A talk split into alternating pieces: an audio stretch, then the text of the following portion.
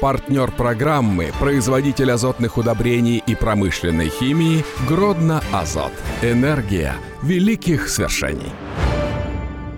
Владимир Францович, добрый вечер. Добрый. Единый день голосования прошел в Беларуси впервые. Всего в стране проголосовало семьдесят три процента избирателей, да? Более пяти миллионов. В лидерах по явке Могилевская область. И, давайте прямо говорить, новый формат успешно адаптирован. Да. Стал ли, на ваш взгляд, единый день голосования днем единения белорусов?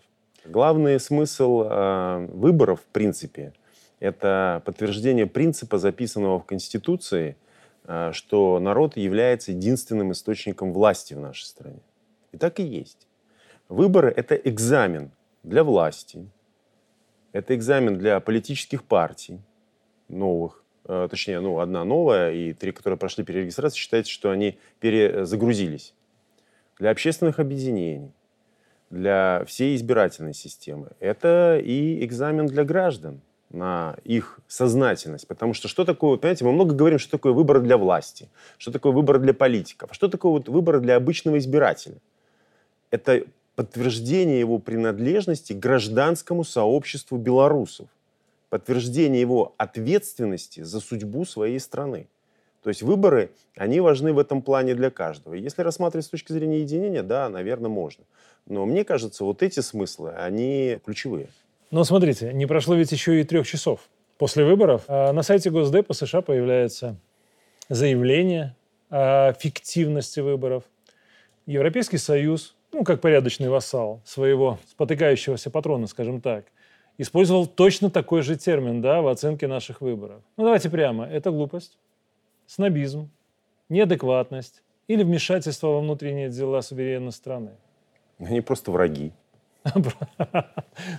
Четко. Поэтому хорошо. Что тут развивать? Они и раньше-то выборы наши не особо признавали, а сейчас они враги, понимаете? Ну, что мы от них хотим? Давайте вот прямо скажем. Мы как-то смотрим на оценки, что там, кто сказал. По привычке, да? Ну да, привычка, кстати, плохая. И привычка, которую у нас исповедовали некоторые дипломаты, депутаты, наши общественные, политические деятели. Мне это всегда претило. Когда приезжала какая-то Дуня Миятович, какие-то еще там румыны с бельгийцами.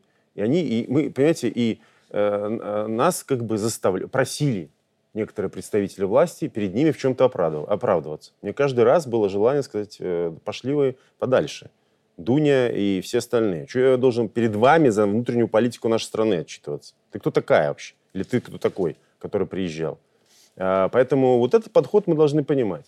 Их оценки не имеют никакого отношения ни к праву, ни э, к реальным процессам, которые происходят в нашей стране, их вообще не волнует. Они ставят задачу. Свержение Александра Лукашенко, привод к власти своих марионеток, они у них подготовлены, полное изменение нашего политического режима, проведение репрессий в отношении патриотических сил, отрыв Беларуси от России.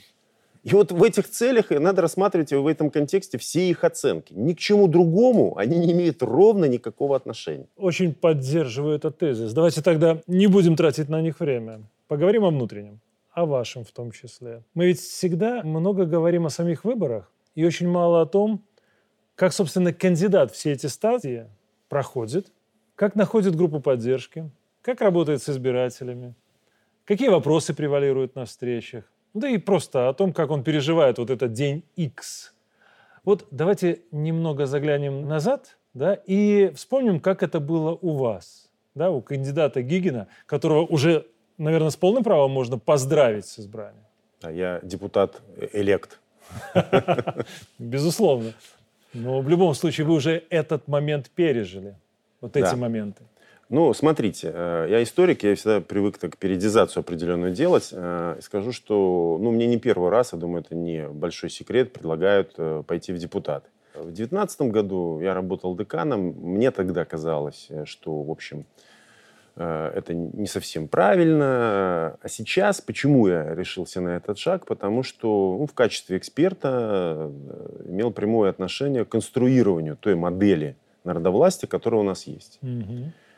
И когда тебе предлагают, значит, поучаствовать в этом процессе, ну, понимаете, тут в данном случае отказываться вроде как бы я рассматривал даже как дезертирство какое-то. Вы это что-то там сконструировали, надо испытать на себе. И это интересно. Кстати, для политолога, для историка это очень хороший опыт. Я бы сказал так, был подготовительный период, это где-то лето, осень, когда вот сформировалась партия «Белая Русь», и уже тогда на съезде, ну, съезд раньше был, уже на съезде было понятно, что надо идти на выборы. Ну, естественно. Да, это по весне было, значит, и когда шла регистрация затем, стало это понятно. Мы начали проговаривать, стали идти консультации, это уже где-то было лето-осень, да, вот как раз в тот период. Стало понятно, что надо идти по Минску, уже, значит, сузился круг. Mm-hmm. Дальше нужно было выбирать округа. Вот. И мне этот округ очень импонирует, который я выбрал. сто десятый партизанский. Кстати, у меня так называется телеграм-канал. Подписывайтесь. Гигин сто десятый партизанский. Ну, вот в нем что-то есть такое, и он очень тесно связан с моей биографией. Я вырос там, юность моя прошла как раз вот на границе Первомайского и Партизанского округов. Я жил в общежитии на улице Ботанической с семьей, ходил в школу на территории Партизанского района, ну, практически как вот наш округ. То есть с точки зрения как места жительства идеальный Да, вариант. Ну и потом, когда выяснилось, что Национальная библиотека находится на территории этого округа, я стал, стало понятно, что ну тут уже как бы да, сам, сам Бог велел. Да. Да. И округ определился. Дальше, значит, нужно было юридические моменты все посмотреть. Это такой тоже важный подготовительный этап, потому что нужно заполнить документы, нужно соответствовать, определиться, каким способом ты будешь выдвигаться. Я вот сам решил, я потом посмотрел, что многие так кандидаты сделали, всеми тремя способами выдвинуться. Но мне было вот интересно просто сам, даже если угодно, процесс. У нас же можно от трудового коллектива, от политической партии путем сбора подписей. Я решил, надо все три. Конечно, было опасение, что как люди будут у нас подписываться. Потому что мы помним, что в двадцатом году недобросовестные политиканы, как потом оказалось, просто экстремисты, они манипулировали и с подписями людей. Мы помним, как это все происходило. Но это риск да. определенный. Вы на себя взяли. А, да, но еще это же совпало с предновогодними рождественскими праздниками, надо было это делать. Ну, мы, кстати, делали, и команда моя задорно это все. Ну, команда тоже как формировалась. Те люди, которых я давно знаю, кто-то, кого-то я узнал только в эту компанию, они сами... Когда узнали, что я выдвигаюсь, предложили поучаствовать. Я с радостью согласился, потому что ну, должна быть большая команда. Это люди, которые авторитетные в том месте, где они проживают, на территории этого округа. Кстати, Белтелерадиокомпания, между прочим, ваши конкуренты, да? Коллеги. Попадают. А, да, вы же ходите на клуб редакторов. Коллеги, точно. Да. Коллеги, да, попадают на территорию округа. И члены этой инициативной группы, они должны собирать подписи. Я вместе с ними. И мы делали это. И тридцать первого декабря, я помню, пикет у нас был. Соответственно, вот этот этап сбора подписей. Параллельно это выдвижение трудового коллектива Национальной библиотеки. Я вам хочу сказать, для генерального директора это большой такой экзамен тоже. Что выйти к людям, говорить о политической программе, своим работникам, рассчитывать на их поддержку, это очень важно. И получить потом эту поддержку. И съезд белорусской партии «Белая Русь», где кандидаты э, тоже были выдвинуты непосредственно от партии. Вот когда ты всеми тремя способами выдвинулся, знаете, там уже такое есть уверенность. А, формируется, соответственно, и программа. Программа, безусловно, отражает курс президента, а, единую программу кандидата, которую мы разработали и приняли на съезде партии, белорусской партии «Белая Русь». Но и надо все-таки, чтобы свое же было отлично. Ну, не будешь, не будут все кандидаты да, повторять эту программу. А, применительно к округу, ну и своему видению процессов. Вот так сформировалось пятнадцать пунктов основных программы, а, с которыми мы пошли а, к избирателям. Ну и хорошо, какая фишка была у Гигина? В... Для округа, для избирателей? Для округа, ну, я скажу так, что м- вот один из пунктов, я на нем сосредоточусь, что при формировании республиканского бюджета делать ставку на науку, образование и культуру. Но не потому, что я из этой сферы, а потому что я глубоко убежден, что без этого не будет развития экономики, без этого не будет развития социальной сферы, спорта, чего угодно. Потому что наука, нам надо повышать наукоемкость нашей продукции, это добавленная стоимость, нам надо поддерживать и развивать, еще улучшать уровень нашего образования, среднего, среднеспециального, высшего образования. Об этом президент говорил. И культура, вы знаете, вот мне запомнили слова, часто их привожу, руководитель одной из крупных строительных корпораций, который сказал, знаешь, почему у нас иногда стены в домах кривые? Потому что, может, говорит, строителям не очень хорошо преподают историю и философию. Мне эти слова запомнились. Понимаете, вот белорусов отличает очень высокий уровень и общей культуры, и культуры, в принципе, как мы ее привыкли понимать, духовной, художественной. И делая ставку, ставку на это, мы инвестируем в будущее нашей страны. Вот такое мое понимание. И я очень рад, что это встречало поддержку не только у работников сферы образования, журналистов. Знаете, где была моя первая встреча уже в стадии агитации пропаганды? Расскажите. Об этом говорим. В, лите, в литейном цеху эм тэ зэ. И когда я об этом говорил, я видел, что люди... Рабочие, обычные рабочие. Они это поддерживают, и они это понимают. Вот это вот, кстати, возвращаясь к вашему вопросу о единении. У нас нет разрыва в понимании актуальности тех или иных вопросов между там, рабочими, интеллигенцией, предпринимателями. Есть какая-то, есть, ну, понятно, есть своя специфика у всех. Но вот эти вопросы, ключевые вопросы развития нашей страны, принимают все. И еще важный момент. Вот первый пункт программы. И ты сразу вот с людьми на одной волне. Мир, безопасность, независимость и суверенитет. С моей точки зрения, это ключевые достижения периода президентства Александра Лукашенко. И когда ты эти слова говоришь, все, люди уже понимают, ты свой, и дальше уже идет разговор по каким-то конкретным проблемам. Ну, на самом деле глобально. Вроде выглядит просто, но очень ключевые вещи вы обозначили. Ну, давайте так. Если честно, я ведь не припомню такого звездного состава парламента, но, правда, и медийный, и спортивный, и артистичный, и представительный, да? Вот здесь были все. Мирончик Иванова, Чернецкий, Гайдукевич, Гигин, Шевцов. Вот чем вы объясните именно такой звездный десант? И почему время востребовало такие личности сейчас? Ну, Марат Сергеевич, находясь в этой студии, не могу не сказать, что без вас э, этот десант недостаточно звездный. Но мне сказали, что вы просто не выбрали партию, от которой да, идти. Конечно. Да. Хорошо, оставим эту легенду. Но здесь. В реальности, ведь и президент комментировал, может быть, не конкретно по персоналиям, э, почему это происходит. Э, президент комментировал, а наши недруги беглые не понимают. Они живут какими-то шаблонами. Президент сказал, Угу. парламент должен состоять из надежных людей. Здесь не в звездности дело. Это те люди, которые стали лидерами общественного мнения. В Беларуси сейчас журналист – это больше, чем журналист. Нас научил этому двадцатый год. И вне зависимости от того, врач ли ты, историк, опять-таки журналист, инженер, но тот, кто себя проявил, в двадцатом году они стали общественными деятелями. И э, очевидно, что э, возникла необходимость прихода в политику. Почему? Потому что, как мне кажется, мы до недавнего времени, до двадцатого года точно, очень многие, но не президент, mm-hmm. очень многие, забывали, что политика – это борьба. Борьба. Ну, политика, какой-то процесс, говорит, политический процесс. Что такое процесс? Ну, процесс есть процесс еды, процесс, там, не знаю, изготовления какой-то продукции. Процесс какой-то. Политика – это борьба за власть.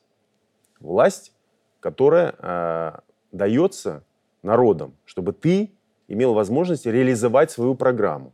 Это борьба за идеалы, за ценности, за программу развития будущего. И э, поэтому люди, которые проявили себя в этой борьбе, им э, оказано и такое доверие, выдвижение.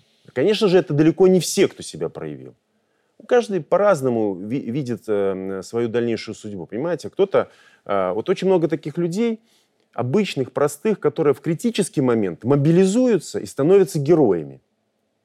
А затем они возвращаются к своей повседневной деятельности. Вы знаете, я таких очень много видел среди ветеранов Великой Отечественной.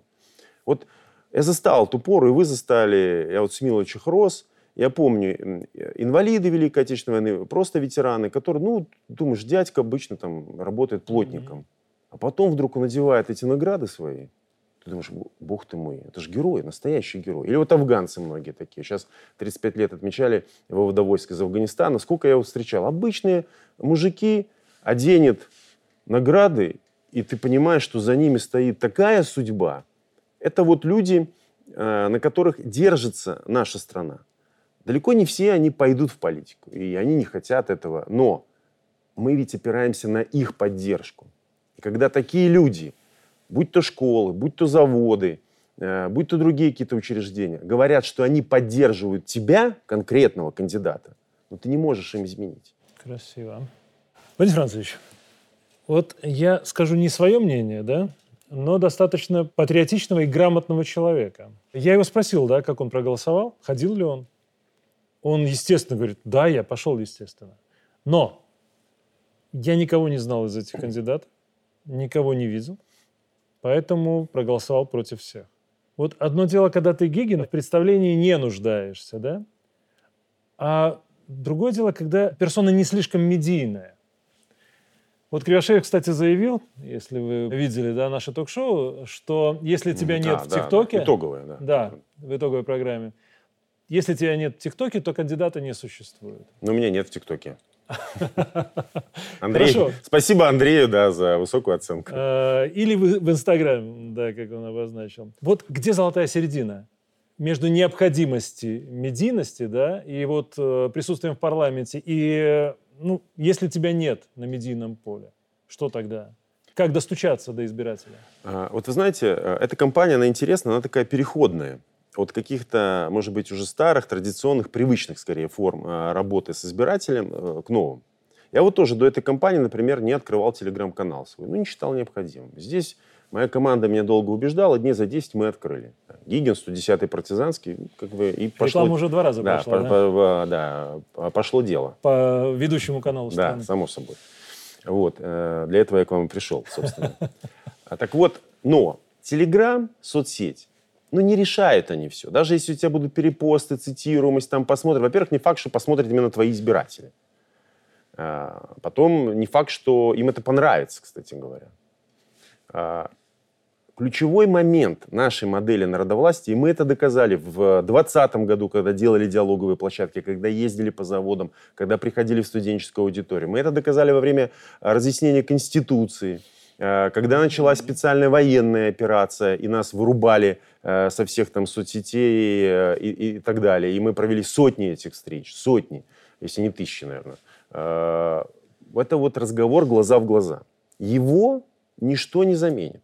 И работает зачастую сарафанное радио. Вот пришли к тебе вот в школе, да, где по месту жительства обычно где организуют? В школе. Пришли там шестьдесят человек, восемьдесят, сто, двести... но они потом пойдут и расскажут об этой встрече. И это очень важно. И в итоге ты охватываешь огромную аудиторию. Нельзя ни в коем случае пренебрегать такой формой работы. Я даже расскажу по себе. Я вот ошибался, например. Mm-hmm. Я недооценивал пикеты. Ну, думаю, ну, пикет на улице, стоишь возле магазина, ну, сколько ты человек за этот час охватишь? Ну, пятнадцать. Потому что многие же подходят с тобой, просто они хотят поговорить, и разговор десять минут. Ты же не скажешь избирателю, извините, я вот к следующему поеду. И вот просто возьмите время, разделите, ты стоишь своими... А все же хотят с самим кандидатом поговорить, конечно. Да. Ну сколько? Ну пятнадцать, там, допустим, человек. А нет. Они потом пойдут, расскажут. Что... Кто-то мимо просто проходил, видел пикет. Кто-то взял листовочку. И это десятки, десятки. Они потом распространяют сотни людей. Поэтому, о чем я говорю, нельзя ни в коем случае пренебрегать никакими формами работы с избирателями. Нельзя увлекаться только социальными сетями, проиграешь. Ну, тебя раскрутят как продукт, а потом ты придешь к людям с их нуждами, с их проблемами. Они скажут, о, так, слушайте, а он-то оказывается... Не да? понимает даже, да? да? Э-э- вот встречи живые, но нельзя и новые формы забывать, потому что молодежь мобилизовывать надо через те же социальные сети. Поэтому... Баланс вот здесь, он обязательно должен быть. Другое дело, что нам надо учиться, нам э, надо больше проводить встреч. Ну, вот э, там пик мы посчитали, какой-то день шесть у нас было э, встреч с избирателями, да. Ну, на выходные в основном пикеты. Ну, можно все-таки более настойчиво э, требовать места для встреч по месту жительства в выходные дни, не только пикетами ограничиваться. У нас нет такой культуры политического митинга. Mm-hmm. И мы вот участвовали, организовывали, ну, это что-то среднее между там концертом художественной самодеятельности и какой-то такой районной ярмаркой, да. Ну, все-таки там надо более смело говорить о программе, обращаться к людям. Я посмотрел, что некоторые кандидаты стесняются. Ну, вот митинг-концерт у вас есть опыт организации? Да, безусловно, да. В режиме «Правда» мы это да. все помним. Да. Но классно. Вы же помните, насколько э, тогда все это готовилось, отшлифовывалось. Ну, это и... был первый опыт такой. Да. Сейчас нам надо эти формы э, дальше распространять. То есть мы должны... Вот у меня в округе шестьдесят одна тысяча избирателей примерно, так? Значит, ты вот когда планируешь со своей командой, ты должен э, сразу все формы и методы э, применить, которые позволят тебе охватить всю эту аудиторию. Чтобы действительно не было такого «я пришел, тебя не знаю». И ведь ты же не будешь избирать и говорить, ну, конечно, потому что ты не интересуешься, ты не пришел на встречу, а мог бы прийти, а теперь ты говоришь, что не знаешь. Нет. Избиратель здесь главный. И он к тебе эту претензию предъявляет. Значит, ты где-то не доработал, ты до кого-то не дошел. Знаете, я часто на встречах говорю, в учебнике, как прописано, по политтехнологиям, приводится конкретный случай обычного человека в немецкой там, земле, который за четыре года до начала выборов решил пойти на эти выборы. Угу. За четыре года. За это время он постарался обойти все домашние хозяйства в своем округе, повстречаться со всеми людьми. Он сам рассказывал потом, что его где-то гнали, где-то угощали чаем, разговаривали, но к моменту выборов и начала избирательной кампании его знал весь округ, и он был избран. А, это показатель. Я знаю таких факт. людей и у нас. Знаю такие истории. В двадцать первом где-то году, в двадцать втором решили, ага, вот будут выборы, значит, мне надо на них пойти, вот надо выбрать округ и там проводить какие-то мероприятия, значит, что-то подарки кому-то раздавать и так далее. Далеко не все из них зарегистрировались кандидатами. А знаете почему? Кто-то перегорел. Кто-то понял, что э, не, не сможет выполнить да, все требования закона. Он достаточно строгий. И это правильно, потому что этим людям дается власть. Э, неважно, это Минский городской совет, сельский совет или э, парламент. А ведь не надо забывать, особенно вот в Минске, например. Э, ведь депутаты Минского горсовета, как и депутаты парламента, станут делегатами Всебелорусского народного собрания. Ну, да. От остальных областей там будет определенное квотирование. То есть это огромные полномочия. Ты получаешь депутатский мандат и делегат Всебелорусского народного собрания. А вы знаете, какие там э, полномочия и функции этого высшего органа э, народовластия в нашей стране. Поэтому вот это тоже была такой отличительной чертой всей э, этой кампании. Хорошо. Раз вы уже обозначили эти инструменты, в Телеграме вы уже есть, в своем личном. То, что вы встречались и встречаться будете, в этом я не сомневаюсь. На телевидении вы присутствуете, на радио тоже. Инстаграм и ТикТок ожидать? Ну да, наверное, если мы в библиотеке эти формы сейчас применяем, потому что тоже культурную информацию, просветительскую, надо уже доносить и новыми формами, вот этими, используя их. Для себя, если будет такая необходимость, то почему нет? Белая Русь, она в топе, да, пятьдесят один из ста десяти да, депутатов, да? Много беспартийных, сорок человек. Угу. Снизилось число представителей коммунистов и чуть выросло э, количество ЛДПБ. Вот с чем вы связываете такой расклад? Ну, во-первых, давайте так тенденцию обозначим. Выросло э, партийное представительство в принципе. До сих пор у нас что было? Э, вот сто десять депутатов, какое-то количество партийных избирается, ну там разные были в разных созывах, там одиннадцать, восемнадцать... Э, А потом, особенно коммунисты так делали, они добирали из числа депутатов, которые уже в ходе своей каденции вступали в ту или иную партию. Ну, в принципе, было немного, пару десятков всегда партий. Сейчас вот вы назвали это число, только да. одной Беларуси пятьдесят один депутат. Но Беларусь раньше не была партией, это ну, была в прошлом, общественная объединение. В прошлом было порядка восемьдесят-девяносто беспартийных. Да, да, то есть у нас был такой беспартийный парламент. Сейчас роль партии резко возросла. И э, об этом шла речь э, с президентом накануне избирательной кампании, где, вы помните, были лидеры партии, руководство администрации президента, парламента, э, Центра избиркома. И э, вот меня в том числе, ну, наверное, как политолога пригласили на эту встречу.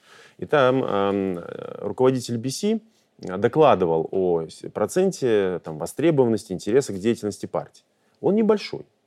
Я вам больше скажу, он по, по всему миру небольшой. То есть, ну, не интересуется человек сейчас в обычной жизни, вот когда он э, там, семью свою создают, ходят на работу, отдыхают, говорят, а как там партия проживает, да?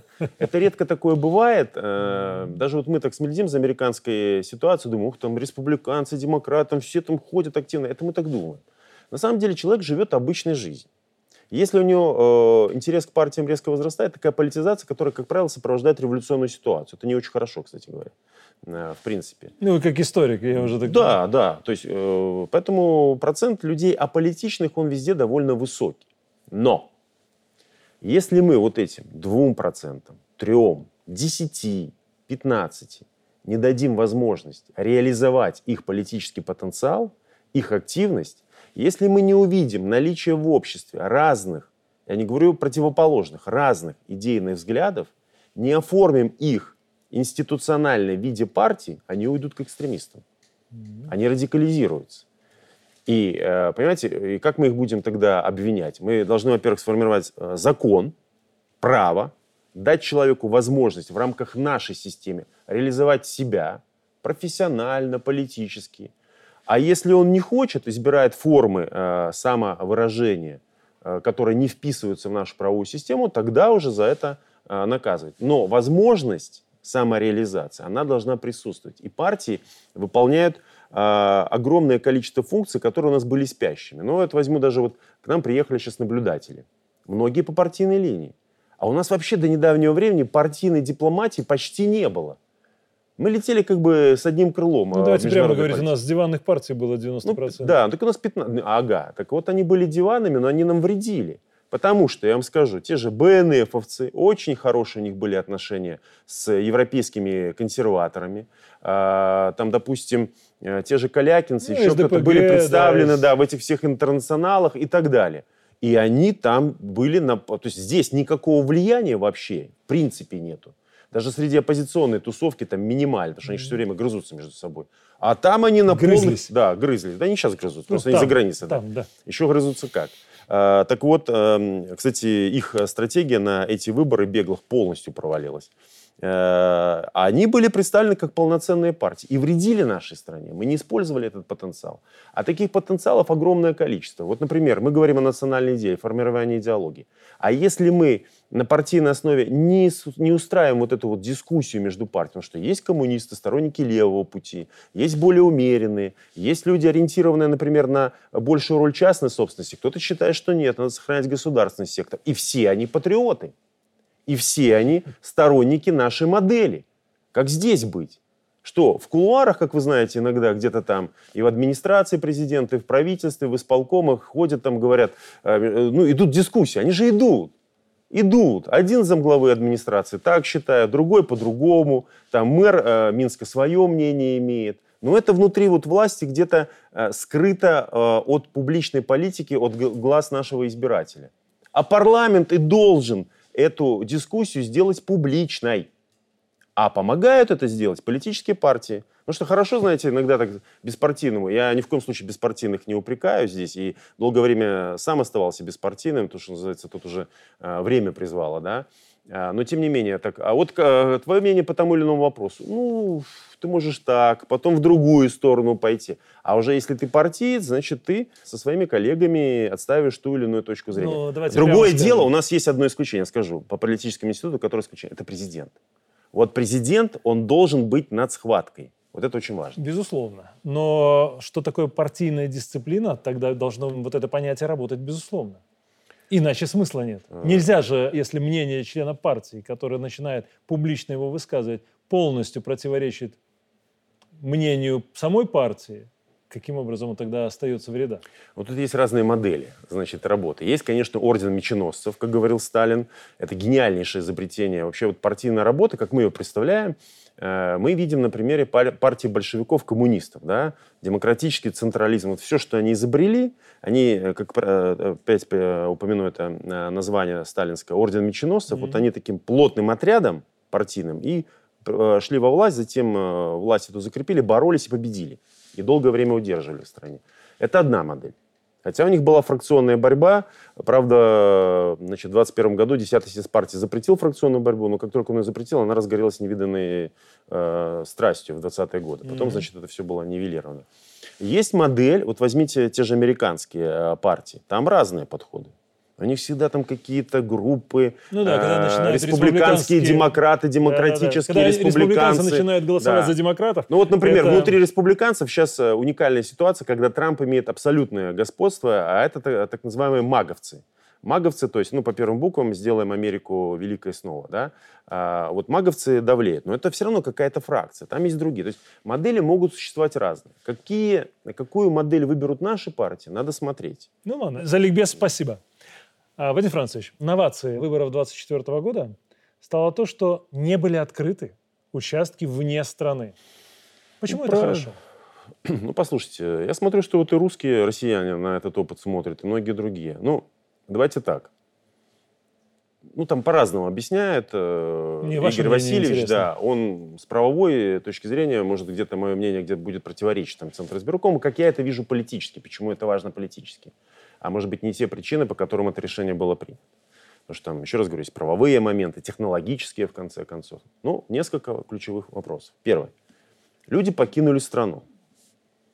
И за границей сформировавшиеся подрывные центры, по многим уголовные дела у нас возбуждены, спецпроизводства, они утверждают, что все, кто находится за границей, это как бы их паство. Цель этих центров нанести максимальный ущерб нашей государственности. Тогда возникает вопрос.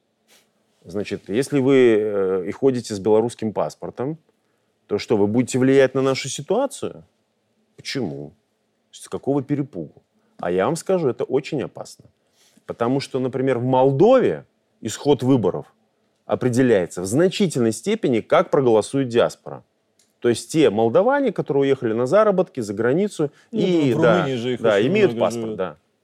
И много где так было. Во многих они странах. Имеют два паспорта, да, три паспорта. Да, да. Поэтому, понимаете, у тебя там двойное гражданство, у тебя там вид на жительство, у тебя обязательства перед той страной. А ты будешь, живя там, влиять на то, как мы здесь будем жизнь строить? Ну да. Нет. Логика железная. Но не только это.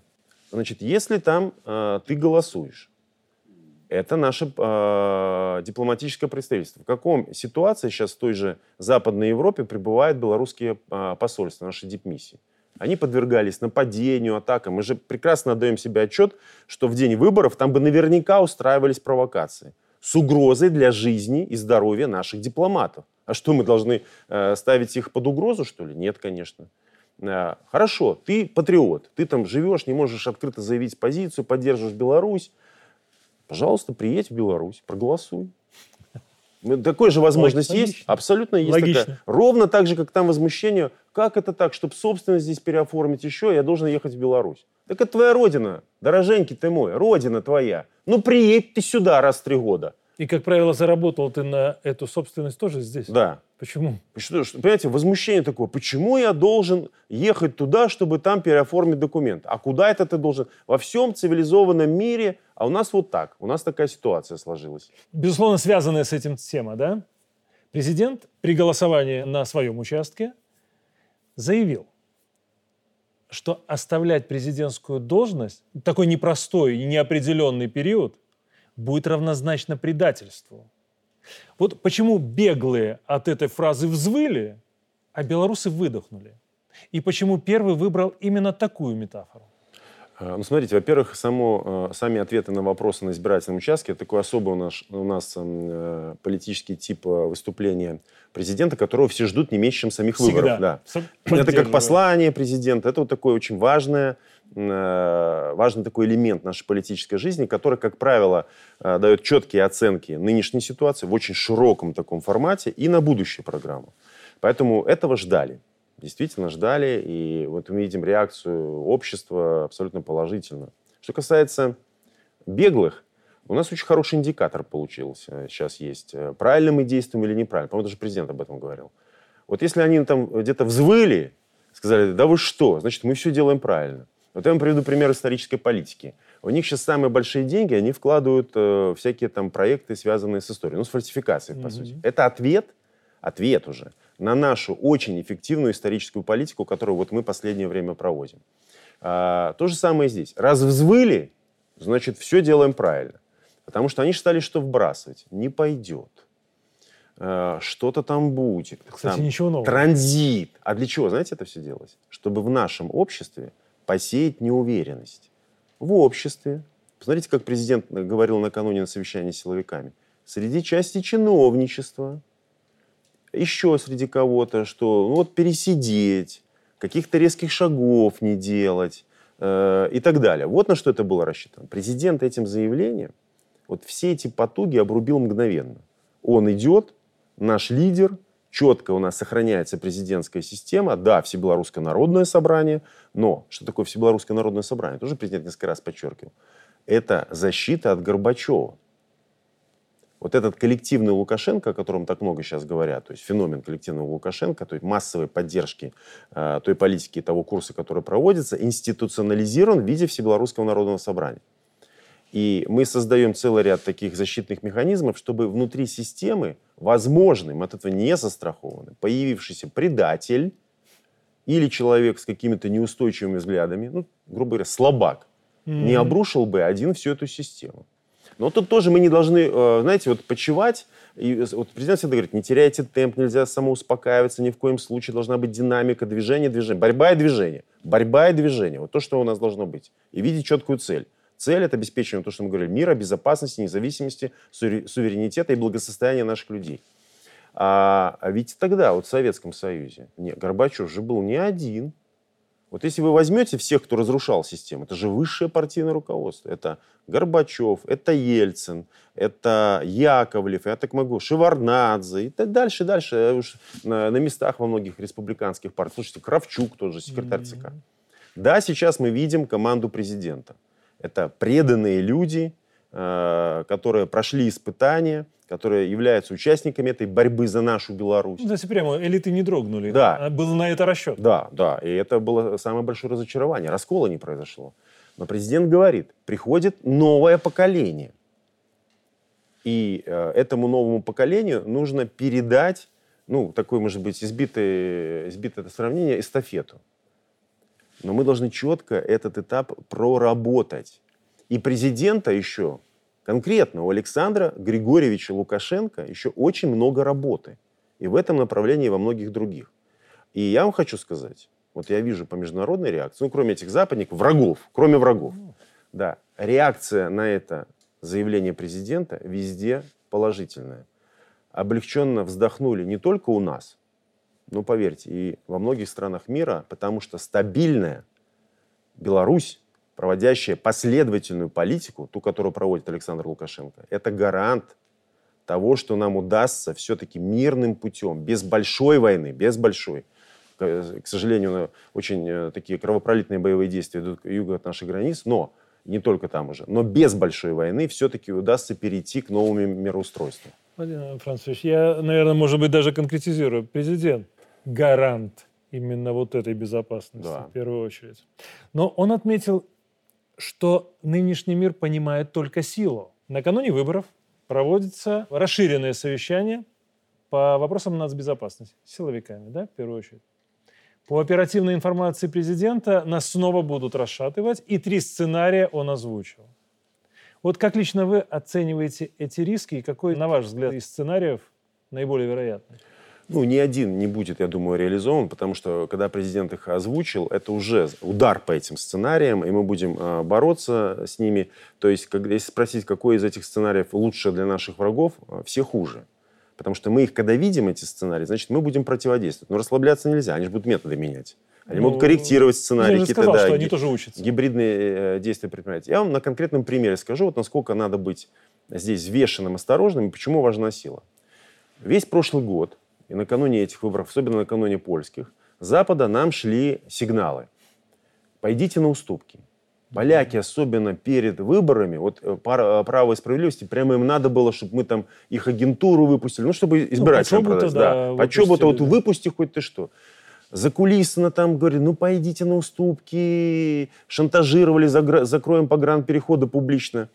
Им говорили, так а что вы нам сделаете? Ну, вот мы какие-то новые санкции. Ну, знаете, вот мы не можем отменить санкции, это же там сложная процедура, но вот какие-то новые не будем вводить. Вот, например, mm-hmm. да, вот какой-то пакет притормозим. Ну, был соблазн, а почему нет? Ну, как бы, да. Но я вам скажу, знаете, что бы было? Верить нельзя. А вот батька сказал, железная интуиция должна быть. Знаете, что бы было? Они бы сказали, ну так это же белорусы на коленях стояли, просили эти санкции отменить. Они к нам. То есть не они, как, как в реальности было. Тут же было и эмиссаров разных, кого тут только не было. Еще со временем вся эта история вскроется, так? И выходили за рубежом на наших представителей, через бизнесменов бросали. Много чего было. А сказали, что это мы просили, мы пошли на уступки, повернули бы информационно-пропагандистски против нас, что власть белорусская слабая, там, и так далее, и так далее. Вот если бы мы только на одну уступку пошли, а мы этого не сделали. И это доказали, что понимают только силу. Только силу. Пока. Вот тогда немножко о нашей союзной безопасности, да? Почему президент и на подходе во время выборов сделал акцент на незыблемость суверенитетов двух стран в самом Союзе, да, и безопасности как важнейшем краеугольном камне Союза, и не только Союза? Вот, вот на ваш взгляд, почему именно эти понятия, но он сконцентрировал на них внимание? Вот вы знаете, это и в, когда я шел к избирателям, об этом с ними тоже говорил, мы часто употребляем такой термин, описывая наше союзное государство, взаимовыгодное сотрудничество. Ну, это хорошо, что оно есть, безусловно, но меня как-то всегда это немножко так коробило, потому что для меня наше союзное государство основано на культурной и цивилизационной общности русского, белорусского, а я уверен, и украинского народа, несмотря на все эти испытания. Но нам удалось эту общность сохранить. Нам удалось не, не втравить в этот ужас, как это сделали с украинским народом западные манипуляторы, да? И удалось сохранить это единство благодаря Александру Лукашенко. В девяносто первом году произошла геополитическая катастрофа. Рухнула наша большая общная, общая страна. Не, белорусы не делали этот выбор. Это во многом, кстати, там в Москве тогда все кипело. И если бы в Москве не было вот этой борьбы между Ельциным и Горбачевым, и Союз бы сохранили. Ну, может у нас быть... же референдум было сохранено. Да, но мы Союза же голосовали. И... Вот в марте будет да, очередная годовщина, и проголосовали за сохранение Союза. Но, значит, страна общая рухнула. У нас было три года хаоса, а затем пришел Александр Лукашенко и стал выстраивать модель нашей независимой суверенной страны. Эта модель при всей культурно-цивилизационной общности, она отличается от российской. Ну, слушайте, мы же помним, там, Ельцинская Россия, олигархи разные, которые были, и наша модель. Для многих в России эта модель очень привлекательна, они даже где-то ее идеализируют иногда. Угу.